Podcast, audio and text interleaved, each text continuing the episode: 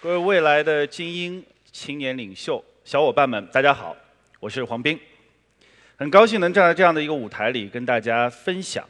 在和你们一样大的时候，也经常参加各种各样的夏令营。我觉得我一直都不是一个正常的乖学生。啊，当年我在读高中的时候，经常参加各种各样的社会活动，比如说像上海学生记者团啊，比如说像这个。呃，中学生的这个影视广播节目，还有一些中外青年的联谊。其实那些夏天，我已经记不清楚我听到过些什么，但是我扎扎实实的留下了一些朋友。我觉得他们现在已经成为了各行各业的翘楚，我为他们感到骄傲。虽然我还是我。比如说，我记得有一个夏天，我们在上海人民广播电台做一档中学生的广播节目，叫《青春太阳》。跟一起主持的有一个叫胡歌的，我不知道大家知不知道啊？他已经都成为了这个所谓的国民老公。虽然我想大家是半年都要换一个老公，但我还没有成为任何人的老公，所以我觉得真的是同人不同命。但是我想说的第一句话就是，在这个夏天，可能大家在自己的未来的岁月中会记忆模糊，但是请记住你们身边的那一张脸和那一个人，他们。可能成为你们一生的朋友，而今天留下的友情会成为你们一辈子的珍藏。言归正传，我看我们的第一个 PPT，哎呦，洪荒之力。其实我倒不是想赶什么流行啊，这个因为我真心的喜欢这个复原会。我觉得看今年的奥运会有点像看《快乐大本营》，那么的娱乐，那么的颜值。啊！但是我觉得今天的运动员所表现出来的那种二次元或者年轻感，还不是感觉的感，是敢想敢做的敢，就是超越了我们所谓的金牌制胜的举国体育的机制，而更加接近于运动与挑战的本质。当然，当行走的表情包傅园慧所说的洪荒之力在往上往下被玩坏的时候，其实很多人还一脸懵逼。就是觉得什么叫做洪荒之力呢？这跟我还有一点点的关系，啊，因为其实洪荒之力的出处是在于我现在经营的一位艺人叫赵丽颖，她去年有一部爆款叫做《花千骨》，有没有看过《花千骨》？没有，你们都是什么年代的？对，然后。花千骨里面，其实洪荒之力的来源就是花千骨啊，就是说它其实是宇宙中最强大的力量，被封印在花千骨的体内。当你这个一言不合或者受到刺激，就会使周围的人遭殃；而当你控制的好，它就会安然的存在于体内。其实我不知道赵丽颖为什么会把洪荒之力传给了傅园慧，但我知道，作为一个普通人。我们其实都想拥有改变自己的洪荒之力，在我们的成长道路上，我们都想有一些助力或者叫超能力，因为人生是不是平平坦坦的？我们其实都在一路的升级打怪。所以今天呢，我想分享一些我所走过的道路和感悟，看一看这一路除了洪荒之力，还有什么在陪我升级打怪。第一个标题是我听过最好的路，就是你们的套路，而我不要。可能和在座的各位少年精英一样，我在二十岁以前的人生都可以说得上顺风顺水。初中、高中、大学，然后工作，从小读书还不错，街坊邻居都觉得这个小孩以后会有出息，而他们认为的出息呢，就是有一份稳定的高薪，在上海买一套很大的房子，然后结婚生子。这当然就是所谓的套路，我也按照着这份套路行走着。我刚刚说过，我的不正常只是很早发现了我在影视上的偏好或者文字上的天分，所以参加了很多社会活动，但这都没有耽误学习。只要能够考到全校前三或者怎么样，就能封住所有人的嘴。然后初中直升高考加分，一路一路绿灯，直到大学毕业没有找工作，就顺利的成为了当时上海平面媒体最好的新闻晨报的一名记者。报社领导对我也很好，我跑过特稿，然后成为了文化口上的一个中坚力量。但我常常有一种不甘心，你知道，每次我回到那个办公室，看到我的恩师，也是我的部门主任，从一个优秀的记者，然后主任助理、副主任，然后主任，然后竞竞聘副主编。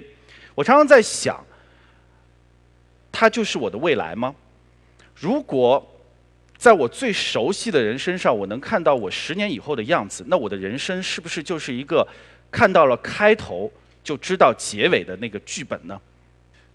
工作了差不多两年，我去了柏林、坎城、这个纽约、东京等等，我成了当时这个我们报社的一个红人。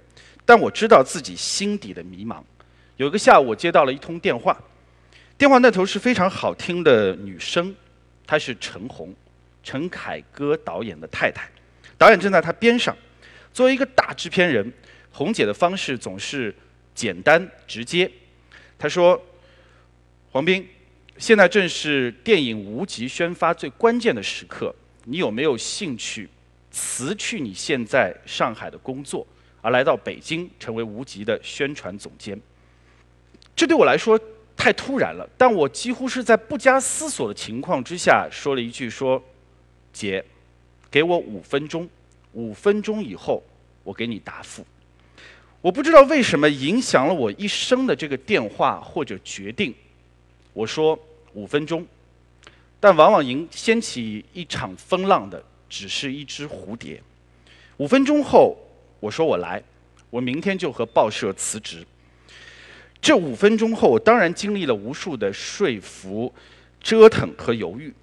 一个上海人要放弃这样的铁饭碗，一个正处在上升期的媒体人要重新改写自己的职业，而且无极做完呢，我都能不能留在北京？这些我都没有想清楚。父母也和我大闹了一场，甚至说了气话，说如果去了北京就别回来了。报社后来给了我很好的条件，停薪留职。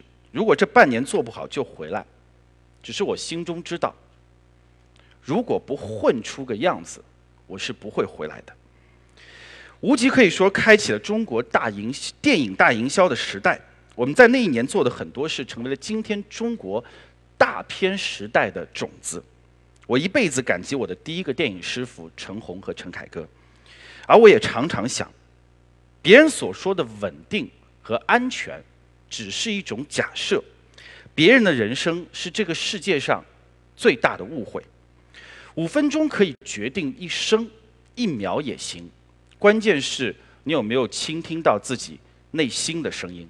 张爱玲老师绝对是一个伟人，因为她说了一句话：“出名要趁早。”无极之后呢？其实我并没有留在凯歌导演的团队，可能应了一句话：“世界这么大。”我想去看看。我后来在 SP 最火的年代和新浪合作了一个音乐公司，和朋友创业做了最早的视频网站过瘾网，还陪一群深圳的哥哥们坐着帆船环球航行，我们命名叫“纵横四海”。差不多在2006年，我开始了我的独立制片人之旅。上天眷顾，真的应该说是上天眷顾。我觉得我一直都能碰到很多的贵人，这个贵人是。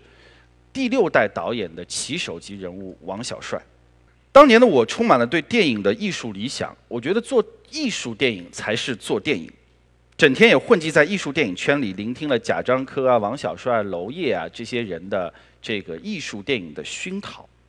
小帅导演根据新闻事件改编的《左右》，成为了我的第一部独立制片作品。当时大概才花了三百万人民币吧，结果一举获得了。柏林电影节的银熊奖。我想说的倒不是这部电影的甘苦，而是一个画面。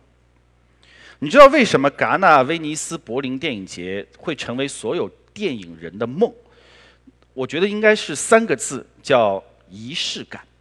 你知道，在每个这样的国际三大电影节的颁奖典礼之前，都要走一个红地毯，红地毯都是那种高高的台阶。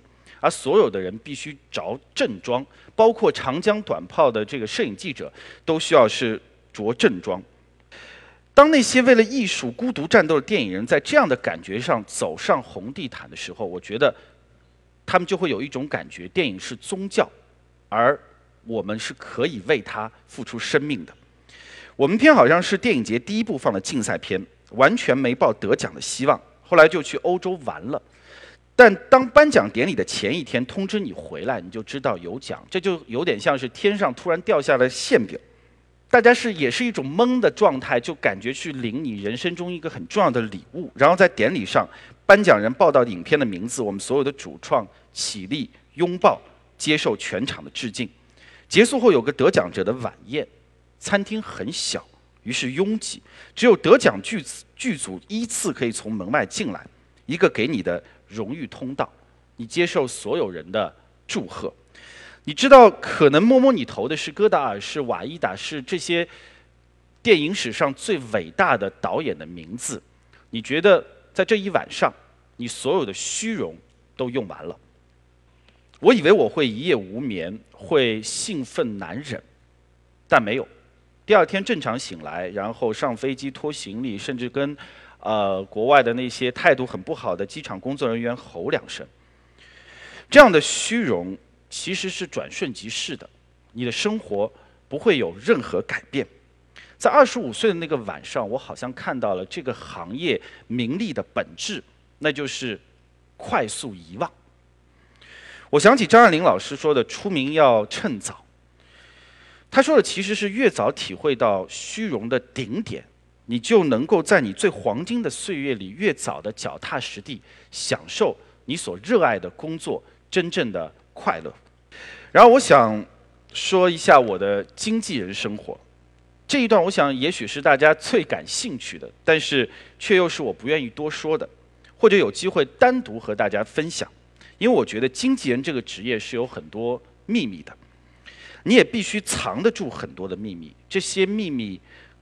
关于每一个具体的人，你的客户、你的合作伙伴、你的朋友，他们的生活、他们的成长，这个行业其实是要靠信任去维系的。但是在中国，信任其实是最最为脆弱的。但你必须要去遵循一些规则，我觉得这个这些规则才是这个行业得以健康发展的基础。我想讲的其实是一个观点：如果在座的小伙伴们有希望加入这一领域的，一个是要有极强的心理素质，因为人永远是最复杂也是最微妙的。懂得人是一种天分，而唯有懂得才能做好人的管理和打造。这我也在学习。第二个呢，你你得不要太敏感。我觉得太敏感的人反而是做不了经济这个领域的，也就是我们常常所谓的玻璃心。因为我觉得明星和演员必须非常的敏感，他们才能够演绎所谓的世间百态，而他们可以，你就不可以。我觉得所有人对我们这个娱乐圈，尤其是艺人经纪行业，有很多的误读。常常说的一句话就是这一行的水太深，或者什么明规则啊、潜规则。我觉得规则是人建立的，你认同什么样的规则，别人就会怎么样看你。否则就是他自己看《甄嬛传》看了太多遍。我觉得我从黄晓明和赵丽颖身上反而学会很多。你比如黄晓明天生有一种不服输的性格，他真的是我见过最努力的人。他长那么帅，情商那么高，却不愿意错过任何一个机会。每次在机场我们碰到一个扫地的老太太或者是老爷爷，他都会说，如果别人提出要签名，他都会去。微笑着给别人签名，我觉得他在他心中，也许每一个人可能那个扫地的人可能都是扫地僧。他相信每一个平凡的人身上都孕育着奇迹。而赵丽颖这一路完全是靠她的坚定，她几乎是我见过的最坚定的人。她对每一个项目的选择，完全不是靠人情世故或者其他的东西，完全是出于她对这个作品或角色的喜欢和理解。我觉得她得了表演艺术的真髓。就是一个字真。他从来没有学过一天的表演，然后从一个丫鬟龙套走到今天的万众瞩目，我觉得凭的就是这一份真心真意。我觉得他能成为一个大演员。这是一句话：这个世界并不是掌握在那些嘲笑者的手中，而恰恰掌握在能够经受得住嘲笑与批评、人不断往前走的人手中。这来自于《海贼王》。我不知道在座的小伙伴有多少人喜欢。这本动漫，反正我很喜欢。我觉得我喜欢的是海贼王身上那种相信，而且这份相信是内在的，是自觉的，而不是需要通过别人的。聊一聊我的第一部作品，我的第一部导演作品《何以笙箫默》。谢谢，是不是有很多人都看看过哈？对，没有看过的还可以从网络视频上给我们增加点击率啊。这部作品可以说是去年的一个小爆款，我们拍的很便宜，但是票房四亿不到，再加上网络版权啊，这个植入广告等等，为投资方赚了很多钱。但是呢，我也受到了很多的嘲笑和攻击。应该说，它作为一部商业产品，它是成功的。但是因为我们碰到了很多的困难。基本上是叫做临危受命，因为有当时有版权啊，还有艺人档期的之争，几乎是提前三个月要交片，后期只完成了一半的时间。但是我觉得我们完成了这部作品，我为我们的团队骄傲。我们用很真诚的心去表达了对爱情的态度，我觉得我学到了很多东西。我觉得做过和不做过真的是一个天一个地的。何以呢？也是在上海拍摄的。我也想讲一个画面啊，虽然大家看到黄子韬啊、小明啊、杨幂啊等等人，我觉得我想讲一个画面，就是在上海拍摄，拍到大概差不多一半的时候，有一天我在拍戏，然后制片就过来说说导演，我有件事情要跟你说，你能不能拍完这个镜头，我跟你谈一谈？我说你现在就说，干嘛要磨磨唧唧的？然后他就说，他说导演可能明天我们就要停机了。我一惊，我说：“为什么？你有病吧？怎么可能？”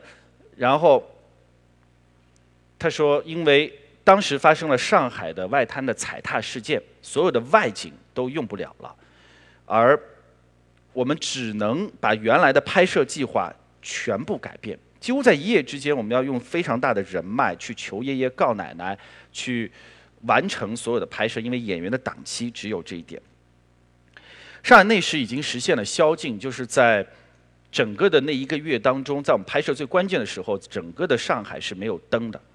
那天是我们拍小明跟杨幂的重场的感情戏，我记得是在上海这个浦东的环球金融中心的那个天桥上，仍然是没有灯的。你们看到了很多灯都是后期做上去的。其实我们是拍一个爱情片，所以晚上夜景是非常非常重要的，但是。但是我们只能在这样的场面，而且那个时候还只能用偷拍的情况。我觉得我坐在监视器前，看到他们两个人还在那场戏是讲说两个人分手了很多年，终于见面，要讲述分手的理由，我有点万念俱灰。我觉得我应该放弃了。我觉得这都是什么鬼？我为什么要做这件事情？为什么我们那么努力、那么努力的去做一件事情？而要遭受这样的结果，要承担这样的痛苦，我就一直在走神。我不骗你，这个时候，我我真的看到有一颗星星掉在我的头顶，有点像很浪漫、很奇幻的片子。它还不是流星，就是一瞬间。我觉得他对我笑了一下，我永远会记住这份笑容，有点像嘲笑，有点像鼓励。有点像来自洪荒的一点启示，他就问了一句话：“敢不敢？”是的，敢不敢？有什么不敢呢？我们都是这样慢慢长大的，无非就是别人笑笑我们，我们笑笑别人。在这一路上，我还在，但当初跟我出发的很多人都已经离开了这一行。我觉得敢是一个年轻人。最大的靠山。回到我很爱的这个傅园慧，她说：“我对明天没有充满希望，因为我对今天很满意。”我觉得小姑娘很牛。很多人都会问我一个问题，他说：“黄斌，你这么多年，一会儿做做制片，一会儿做做导演，一会儿做做经济，你到底想要什么？你太乱了。”我也常常迷茫，也许像当年的我和现在的你们一样，我觉得迷茫是一种常态。当我知道我想做什么了，我就去做。明天和我无关。明天其实是可以和我们无关的，因为这个世界变化太快了。我觉得每个人都是有基因的，我的基因是好奇。我是从媒体出身，我觉得记者这件事情给了我几个法宝。第一个法宝是好奇。对于世界充满好奇，对于未没有做过的事情充满好奇。第二个法宝是对于世界本质的追求。我们常常都在每件事情上问为什么。我在想，电影的本质是什么？经济的本质是什么？娱乐的本质到底是什么？还有一样法宝是不断学习的能力。因为做记者的时候，明天要去采访一个人，今天晚上就要去做很多的功课。完了以后呢，你要对于一个行业有一个最快速、最最完整或相对完整的一个认识。我带着我的法宝上路，我不知道路在何方，但我知道此刻我很充实。我不想成为什么行业老大或者生意人，我只想成为一个有趣的人，一个不辜负我自己的人。最后，为了保证这个演讲的有模有样，因为我觉得在座的都是非常高端的这个学霸级的人物，我这个还是回到最初的话题：洪荒之力是什么？我觉得洪荒之力有点像是《指环王》里面的魔戒，它的威力只在于控制它的人。你相信它，它就源源不断；你不相信，它就渺渺茫茫。它是你，也是我。它其实是渴望。我还喜欢过一本书，叫《牧羊少年奇幻之旅》。他说，当你全心全意的做一件事情的时候，这个世界就全会来帮你，全世界就是你的洪荒之力。最后的最后，想送给大家一段话：十年前你是，一年前你是，甚至昨天你是，都不再重要。重要的是，今天你是。我是谁？这个游戏是我一直喜欢的游戏，也希望有机会和大家一起玩耍。然后最后也打一个广告，我觉得无论大家最后上不上哈佛或者一些名校，如果大家对这个行业有兴趣的话，都可以到我们这儿来实习或者打拼。我永远相信一件事情，就是年龄和阅历都不是大家的门槛，最大的门槛是你相不相信。谢谢大家。非常感谢黄斌先生，然后分享了很多他自己的一些呃人生经历和心路的历程。那现在就是呃有请大家就是有提问的可以举一下手。感谢黄老师的演讲，我有一个问题想问您。嗯。我想问您相不相信中国电影有朝一日能够在李安导演在往日创造出的像《卧虎藏龙》《少年派》这种辉煌的战绩之下？再一次的开创世界电影史上的新纪元，像是《楚门的世界》，像是《放牛班的春天》，或者是说，像是把四大名捕这种被外国看得很扁很扁的片子，搞到一种能够和《复仇者联盟》相媲美的这种程度。谢谢您。好，我觉得如果你真的有兴趣的话，我觉得要从最基本的开始做起。我觉得这两件事情是完全不同的啊。如果你真的是希望像李安导演创造的那些艺术电影的，或者说在其他方面上的那种这个成绩，你必须要忍得住寂寞，要慢。但是你只要有这份坚定，我相信我们是有，我们是有这个可能性的，因为艺术它不是一个竞赛。它不是一个金牌和银牌的东西，而是你有多大的热忱，你有多大的心。而在商业电影领域里面，我个人会认为说，中国电影现在还没有工业，我们要离好莱坞、要离复仇者联盟这样成熟的电影工业，起码还差五十年。虽然中国人的速度永远都是不可想象的，但是我不知道这五十年会缩短到多久。所以我们永远只是票房的大国，但是我们。要离那个工业或者是艺术的指标，我觉得还有很长很长的路要走。我也愿意和你们一起去奋斗、去研究。谢谢。你你好，老师你好。关于现在中国出现的一直被饱受非议的那种烂片出高票房，你是怎么看待的？还有就是，我觉得现在很多跨界他们去当导演，他们拍出来的作品反而比一些专业导演拍出来的作品，他们受到的声誉还有作品的质量要高很很多。比如说周杰伦拍《不能说的秘密》。这个这部电影就就是我觉得非常成功的一部电影，所以关于这个这两个电影你怎么看的？谢谢。在跨界的这个过程当中呢，有一个现象比较突出，就是很多的演员、很多的明星，他成为了导演，他们会比其他的跨界做导演的人更加的方便。比如我觉得我的几个好朋友像韩寒啊、郭敬明啊，他们做导演的时候，虽然口碑对好好几个女生都笑得很像《小时代》，完了以后。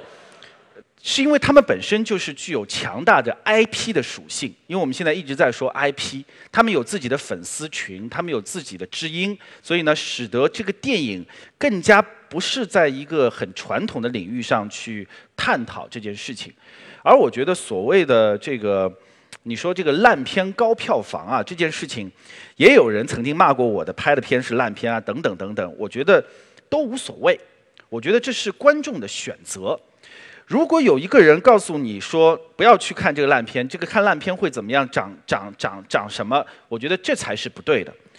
有些人他就喜欢看你认为的烂片，他觉得这是最好的片子，有什么不可以？凭什么不可以？所以我觉得，嗯，票房就是一种证明，它证明了观众的一种选择。但是我觉得人是得有追求的。如果说我曾经拍过一部戏是烂片，或者是大家觉得不行，但是它取得高票房，在我享受观众对于我的这份爱的同时，我会反过来去反思，我到底成功在哪里，失败在哪里？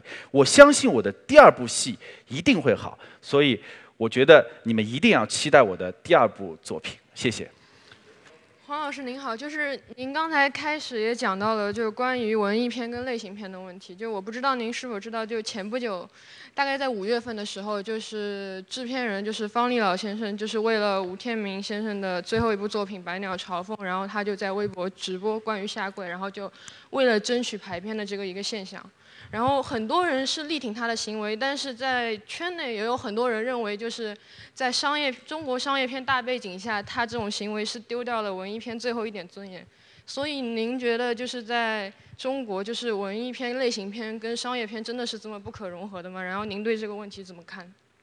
我要说第一个观点，我是不认可下跪这种行为的。我认为，无论是男儿膝下有千金或者什么东西。作品是要靠你的作品去赢得尊严，而不是靠下跪或者不下跪去赢得尊严的。呃，但是我觉得我理解啊，因为我我对这个对《百鸟朝凤》也比较有感情，因为我的师傅是我现在电影的师傅是黄建新导演，然后。他的师傅是吴天明导演，或者说对他帮助很大。当年在没有下跪之前的时候，我们也组织很多人去包场，而且我真心觉得这部戏是真的非常的有意思。很多人看了以后会觉得有一种看商业电影不一样的这个感觉。